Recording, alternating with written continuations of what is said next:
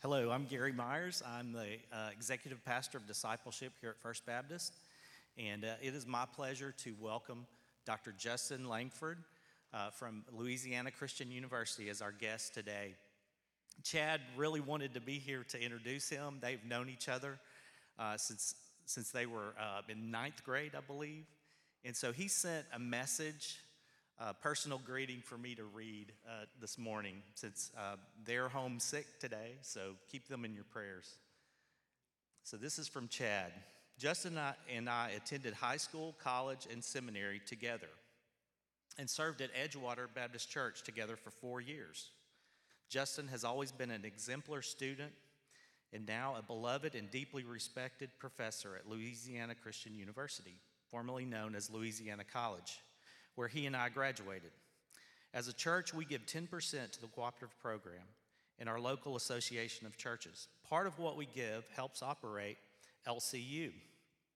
Consider this four, of, four out of five high school students who are attending church at the time of high school graduation walk away from the church during their college years. Part of our strategy as Louisiana Baptists is to have a Christian university where students can attend in which every major is taught from a Christian worldview, where spiritual formation is a priority, and future leaders are prepared not only for vocational ministry, but to be nurses, teachers, journalists, doctors, lawyers, business owners, and more. every November, we will host a guest representing our Baptist work together here in Louisiana. So this year, join me in welcoming Justin Langford chair of the Department of Christian Ministries and Missions at Louisiana Christian University. Appreciate it.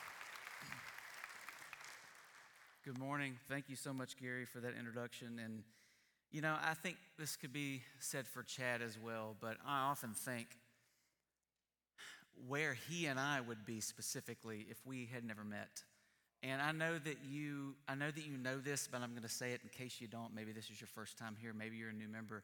Just how wonderful and how respected of a brother he is. Um, he is an amazing man of God, and I tell you, this is in all seriousness. I really don't know where I would be today in ministry, in academics, just in my spiritual walk without the encouragement and the, the prodding from Chad. And I think he would say the same thing for me and many others as well. So I'm so grateful to him. Thank you, Gary, for the introduction. I'm so grateful to Chad. I know he's probably watching from home. We're praying for you and your family. Uh, but thank you so much for letting me uh, come and to be here with you today. And, and just to be able to worship. I, and I also want to recognize I do have a good bit of my family here this morning. They're from Baton Rouge and Covington, so not too far from here. So it's good to be with you today. Uh, it's good to worship. So in the 1980s, there was a guy named Rich Hall, and he came out with this concept called sniglets. It, it, eventually was turned into a book. Here's how he defined the word sniglet it's a word that doesn't exist or doesn't show up in the dictionary, but should. Because it combi- he combined a number of concepts together that just describe reality for us. So I have a few examples for you. Maybe this will connect with you. Here's the first one the word is snackmosphere. Snackmosphere. It's the pocket of air found inside the snack or chip, uh, potato chip bags, right? The worst thing ever, right? Thank you. We've already getting some amens and claps. That's awesome. All right, the next one is chwads. It's C H W A D S, chwads. The discarded gum found beneath tables and countertops. Yep. Don't look under the pews. There may be some under there too. Flopcorn. Flopcorn are the unpopped kernels left in a bag of microwave popcorn. Also, not fun to experience, especially when you bite down on them, right? All right, this one's great. Ice lanch. Ice lanch. When the ice at the bottom of an upturned glass turns suddenly and moves toward the mouth as you attempt to finish drinking the liquid. Ice lanch. Then there's snorfing.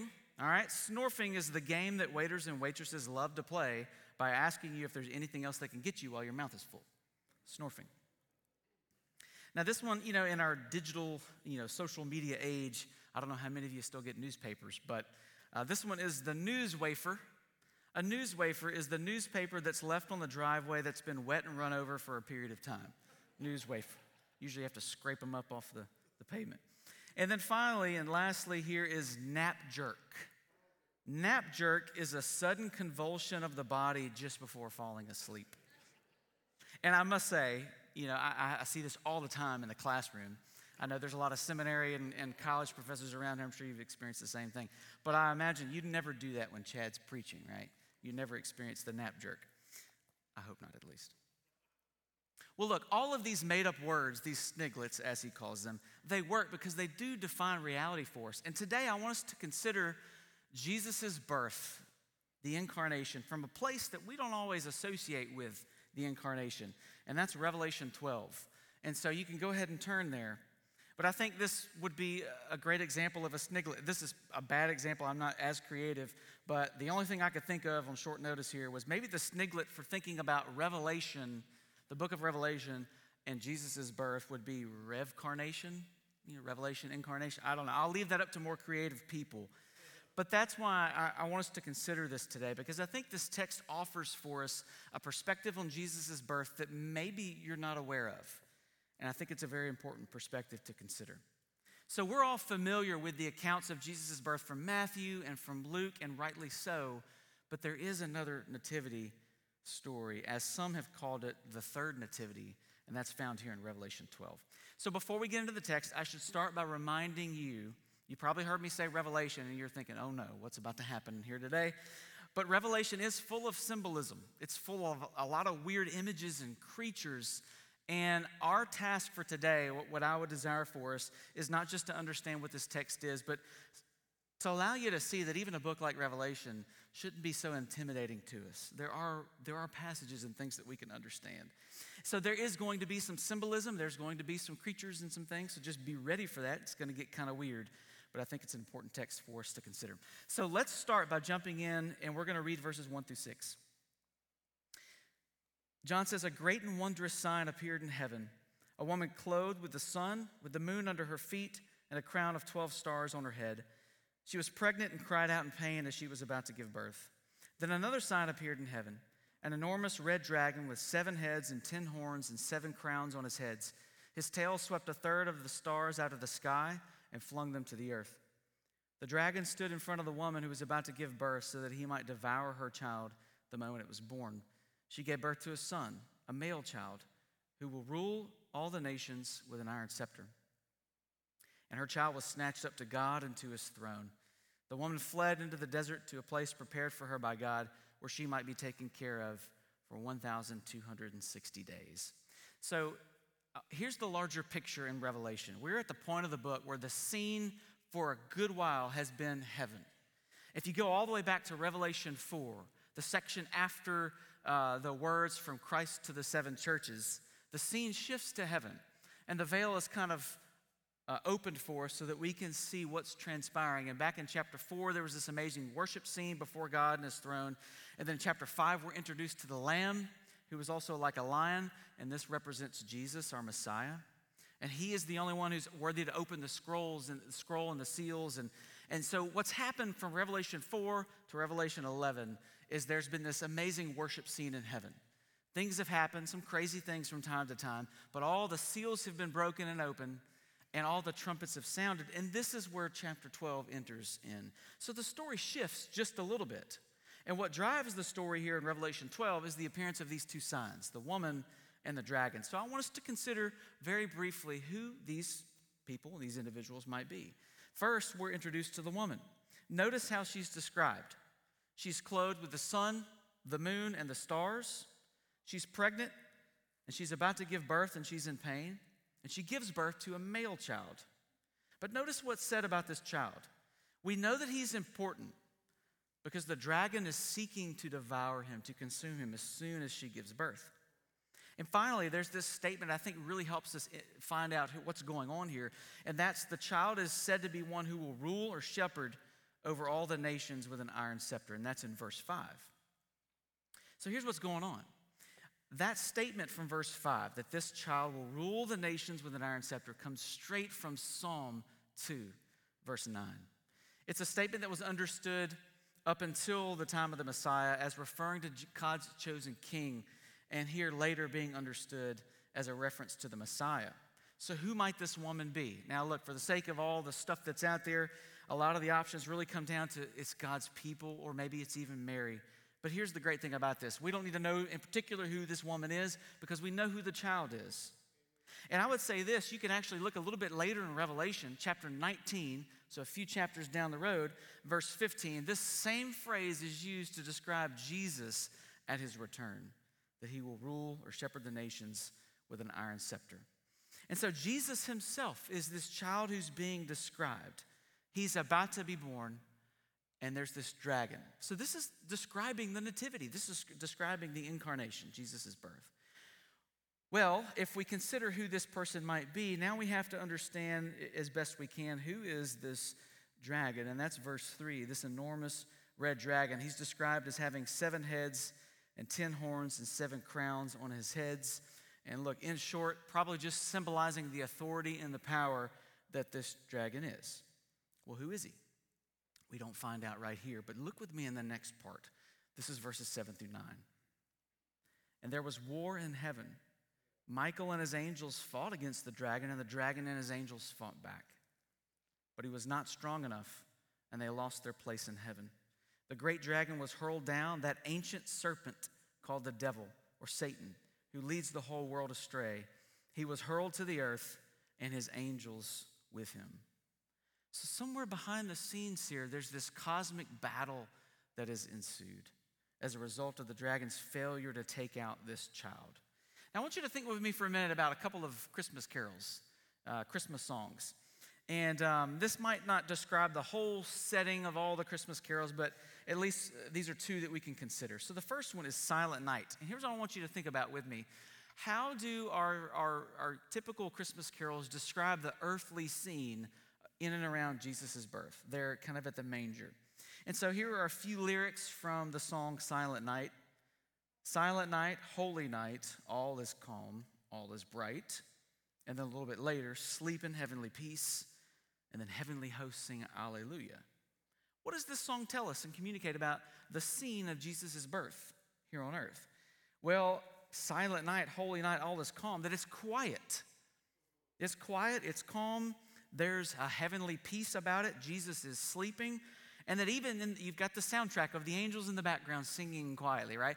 That's usually we can look at the nativity scene and say, oh, okay, that makes sense. You know, we, we, we think about Silent Night. What about Away in a Manger? Some of the lyrics to that one is Away in a manger, no crib for a bed. The little Lord, Lord Jesus laid down his sweet head. And then the cattle are lowing, the baby awakes, but little Lord Jesus no crying he makes. The, the description of the scene is, is similar.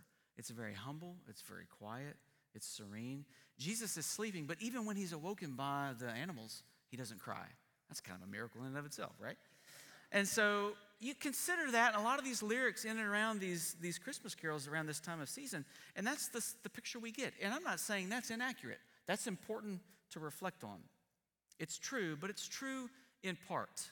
And I want us to think about what's happening in the background. What's happening on this cosmic level? If we could pull the veil and the curtain back, what was taking place?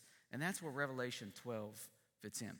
And so, um, one, one picture that should come to our minds when we think about Jesus' birth, that doesn't always, if y'all want to go ahead and put that up there, um, is this. This is an 18th century portrait of this chapter in Revelation.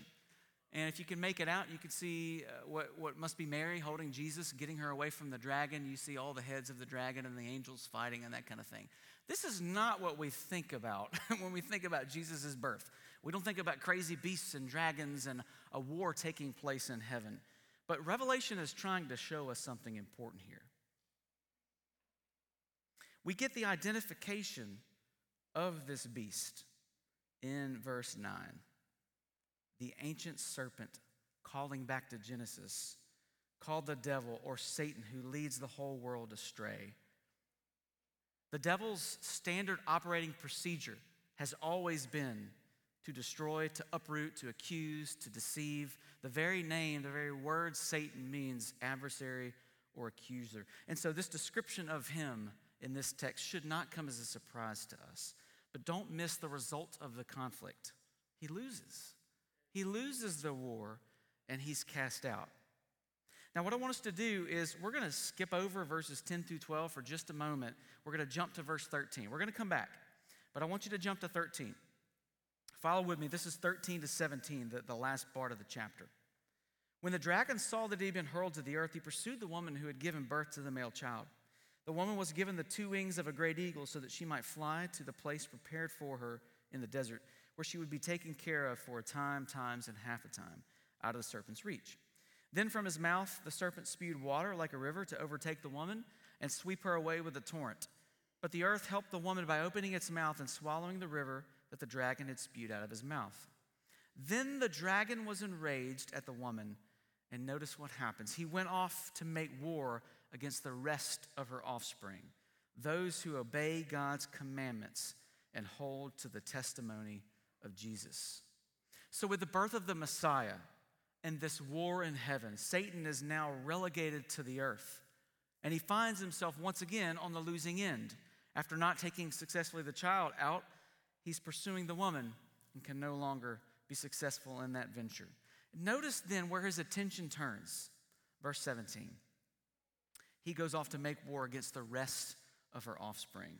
And the text is great because he, he does define for us who those folks are. It's us.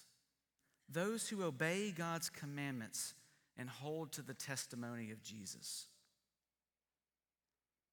Satan's master plan since Jesus' birth has been to destroy what God is building. And look, you, you don't have to go any further from Revelation. You can go back to the chapters 2 and 3 when he's talking to the seven churches who are struggling to live in faithfulness.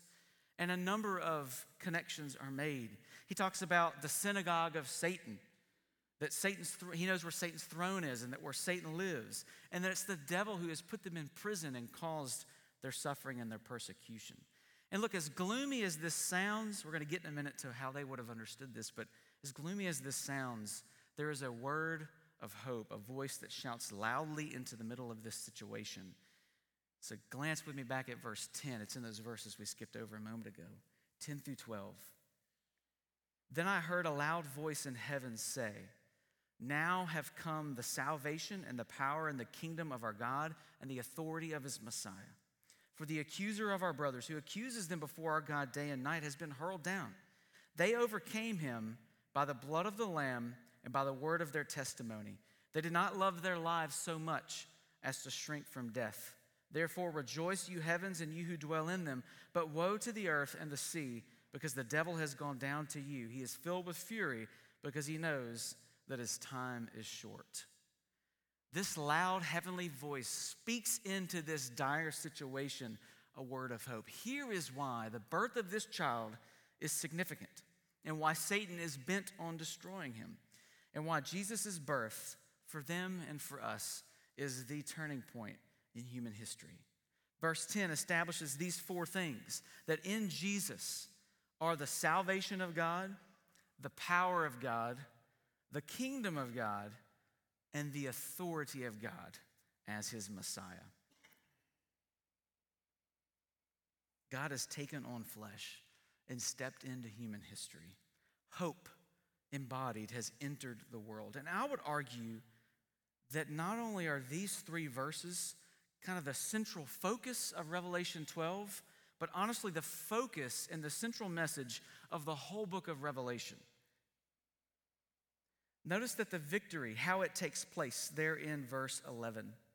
They overcame him, and two things are mentioned by the blood of the Lamb, the Lamb who we're introduced to in chapter 4, the Messiah here, uh, the child he's born in chapter 12, but also the word of their testimony, their faithful word and witness that confirms Jesus, the Lamb of God, the Messiah, has entered into the world. Now, let's consider for a moment how this original audience would have understood these words. Because we read this and we're like, yeah, it's still kind of weird. You know, even though I know who the, who the child might be and who the dragon is, what does all this have to do? I mean, how would they have understood this? Imagine with me for just a minute that you are these people living back in John's day, that you're living in towns and cities across the Roman Empire, and that the government has ramped up its persecution of you precisely because of your faith in Christ. Imagine meeting for worship in a home or maybe a building with a small group of people and not knowing if your worship meeting will be interrupted by the authorities.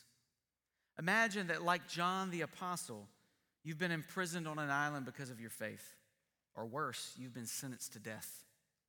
Just imagine for a moment the fear, the uncertainty, the distress, and all of those things that would significantly impact your thoughts and decisions every day. John, the author of this book, this vision, would say to you, among other things, remember Jesus' birth. Remember that God is active behind the scenes, even when we don't see him or his activity.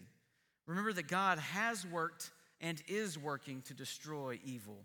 And remember that our mission as his people on this earth is to make him known regardless of the difficult circumstances we face. And through this act of remembering, have hope. So, something happened to me recently that's never happened to me before in my life. And a few months ago, I was invited to an eight year old's birthday party. Now, that might not sound like anything significant. My kids were invited as well, my girls. But this girl, her name's Katie. We've been friends with her family for a number of years. We go to church together in central Louisiana. Katie came up to me one Sunday and specifically invited me, a 40 year old man, to an eight year old's birthday party. But she explained it in this way. Oh, and look, it was also really weird because that just happened to be the weekend that my wife and kids were out of town. So I'm driving up to this girl's birthday party. I mean, I know the family, but my kids aren't even with me. I felt so weird, so awkward.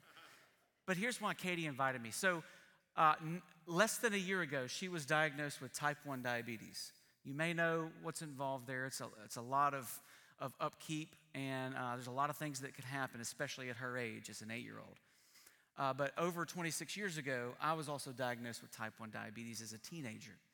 And through Katie's experience with this disorder and my prior experience, we, we connected on a, on a level that's, that's much different than people our, our ages, our drastic ages. And um, I've, enca- I've had numerous opportunities through the course of my life uh, and my struggle with diabetes to be able to encourage others who are going through the same thing, particularly people who are younger than me. But what I remember about this birthday party is the reason why she wanted to invite me and a number of others in our church who have diabetes, type 1 diabetes, is we're, we're at the party and you know, kids are doing their thing, and, and she did presents and cake and all that kind of stuff. And I was about to leave, and her mom says, No, all y'all, all the diabetics, y'all come over here. And of course, there were sugar free options for all of us and water and that kind of thing. But she said, Y'all come over here. Katie wants to get a, wants to get a picture. And, um, and it was really cool because there were people of, I mean, there was guys and girls, and, you know, she's all the eight year olds and 40 plus year olds, and everybody in between. And she wanted to invite us to her party as a form of encouragement almost as a, as a way to bring about hope in our lives. And, and it really spoke powerfully to me because Katie, at her young age, I think recognizes the importance of community, and especially how important community is when we are going through sim- a similar circumstance. We've seen this with COVID, maybe with other things, you know, in, in our lifetime, and, and Katrina, you know, especially here in this city. Community is important, but it's not just important whenever we're suffering, although it is. And so I thought about Katie when I was thinking about this text. She realizes, and I think we need to realize as well, that community is a gift that brings hope and it brings encouragement to our struggles. And I want us to think about this as we begin wrapping up. I want to put something in perspective for you. When we think about a, a chapter like Revelation 12, and maybe even a book like Revelation, as weird and crazy as it is, oftentimes we can remain distant from the story of the text and, and not think that it applies to us. But look, again, this text is about the incarnation. It's about the significance of Jesus, our Messiah, and his birth. And so, my first just reminder to you, it's not really a point, is that the story of Revelation 12, like every other portion of Scripture, it's our story as well. I think oftentimes we read it and we're so maybe confused or discouraged and we don't understand that we think that these things don't apply, and that couldn't be further from the truth. We, as 21st century believers, I mean, we prayed earlier for, for those in other parts of the world and for our city, your city here. We need to be thinking about how this impacts us on a daily level and how it reminds us of the mission that God has called us to. The story of Revelation 12 is a story of the battle between good and evil, between God and all these forces that are so often opposed to him, and especially in our culture today. It's the story of victory over evil and our victory as well. And it's grounded in what C.S. Lewis refers to the incarnation as the grand or central miracle of all of Christianity. And here's how he illustrates it. He says it's, it's like a strong man and there's a heavy burden in front of him. And he says this, it, this man stoops lower and lower to get up under the weight of the heavy burden. And then at one point, he almost disappears behind the burden as he's lifting it. But he stands and he lifts and he places it on his shoulders and carries it off. And Lewis says, God descended, became flesh in order to reascend, not just to reascend for his own purposes, but to bring us with him. And I think when we're reminded of a story like this, we should think of that and think about the incarnation as one of the greatest miracles of Scripture.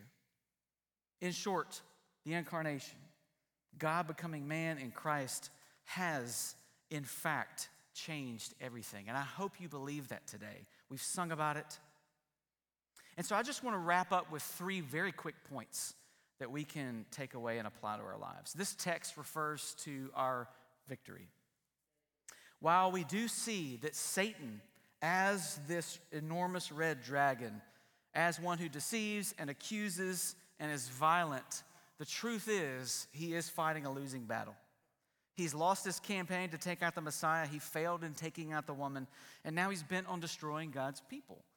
And look, I should also include this here. His presence and his activity are very real. I know a lot of times in our Western world, we don't think about you know uh, that, those kind of concepts, the reality of these spiritual forces. He is real and he is strong, but God is stronger. Victory only comes through Jesus, the Messiah, the embodiment of hope. Secondly, this story is a story of hope. It's our hope. As has already been mentioned, this is the first Sunday of Advent, and that is the focus of this Sunday. We reflect on the hope of Jesus' coming. There were many in Israel in Jesus' day, you can read about this in Luke 2, who were eagerly anticipating the arrival of the Messiah. And I think hope, defined as an eager expectation of God's activity in our world, in and through us, and what He's already done in Jesus, our Messiah, should be on the forefront of our minds. And then in verse 10, you know, on this, the proclamation of hope, this loud voice, reminded of God's salvation, His power, and His kingdom, and the authority that comes only through Jesus' Son. This is how we begin to live out the mission that God has called us to and how we respond not only to what's around us now, but also difficulty as they were encountering. And thirdly, then, our mission. The mission of God gives purpose to our struggles and to our pain. And this mission is to be lived out in community. So, what should our response be to suffering and struggle? Look at verse 17. It's this simple. We are those who obey God's commands and we hold to the testimony of Jesus we continue to live in faithfulness. Because I think oftentimes when trouble and suffering come our way, we place those blinders on and we, do, we fail to see not only the world around us, but the needs around us that God has called us to meet and the people He's called us to reach. The book of Revelation, and I would say especially chapter 12, is a call to remove those blinders, to remember that there are, there's a hurting world, world around us. There's a Katie out there there's a Justin out there. There's someone out there who's struggling with something that you're encountering, or maybe you're struggling for your faith. We need each other and we need the community of God's people. And so when we struggle and when we suffer, it doesn't give us license to push pause on obedience. Instead, like the text encourages us here and many other places throughout Scripture, we should continue to walk in faithfulness and in obedience. And it's the world around us that sees that response and it communicates to them. So, my encouragement to you as we finish is as we reflect on the, nativ- the, the Christmas season, as we see nativities all around, maybe in our churches and in our homes, and honestly, not just during the Christmas season, all throughout the year. Remember that as we sing songs about the peace and the hope and the joy that come through Jesus, there is something going on. That God was working behind the scenes of the heavenly realm. This cosmic conflict was being waged and he has achieved victory on our behalf through Jesus. So we think about the significance of Jesus, our Messiah, the radical, enduring hope that comes through that in our mission here on this earth. And you know, look, maybe one tangible way, we're always looking for tangible things to think about and how to apply things. One tangible way that maybe you could remember this, and look, I know this is, you know, not maybe the best way to do it, but if it helps you remember, maybe it'll work. You can go ahead and flash that picture up on the screen. Find a little red dragon and put it up on your nativity somewhere. I mean, someone's going to ask you why that's there, and you could tell them. And look, I've already done, I'm a professor, so I've already done the research. Ready for this? I went on Amazon. That's where you go first when you, when you research something, right? And you can find either a red dragon plushie or action figure for anywhere from 10 to $25. So, and maybe if you research other sites, you can find other things as well. Um, so, look, we started with, or we kind of in the middle began with some Christmas carols. Here's one that maybe reflects our text a little bit better. It's the first stanza of Joy to the World. It says, Joy to the world, the Lord is come. Let earth receive her King. Let every heart prepare him room, and heaven and nature sing. May we, as Christ's followers, live with the same exuberant joy and hope, not only because our Messiah has come, but because we know he's coming again. Let's pray. Father, we thank you for your word. We thank you for the power that it has to speak into our lives today. God, that you've preserved it in written form so that we could study it and learn from it, and that you, through your Spirit, give us the ability to understand it. But God, we don't have to look far, and maybe we don't have to look past our own hearts to know that evil is very present in this world. God, we call on you because we need you and we need the power of your Spirit to stand firm. God, we are thankful. God, we are so thankful that you sent Jesus. You became flesh for us so that we could have that relationship with you. But God, remind us today it doesn't stop there. As we think about Christmas and as we go beyond the Christmas season,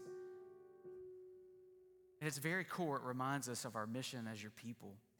Jesus came to deliver us and bring salvation, not just so that we would be with him one day, that we could demonstrate who you are to the world around us now. So, God, remind us of our mission today. And God, in the middle of suffering and trials and temptation, we would lean and call on you because you are the only source for our strength and our hope and our joy and our satisfaction. And I pray, God, that as we continue to live in faithfulness for you, and that we do so out of joy, that the world around us would see, even before we have to we say something to them about you, that your spirit will be working and moving, and it will communicate there's something different about us as your people. God, we thank you for your victory. We thank you that you've destroyed evil. But God, in these moments that we live on this earth, may we be encouraged by the hope of your return because we know that you came and you've shown us who you are through your Son. Jesus, we thank you for your sacrifice on our behalf. And we thank you that we can approach you in prayer because you have torn that veil. We love you.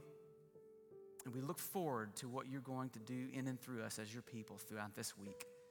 We pray all this in Jesus' name. Amen. As we close with a song, I want to remind you that there will be pastors available for you if you need to pray or talk. I want to encourage you to worship with us in song.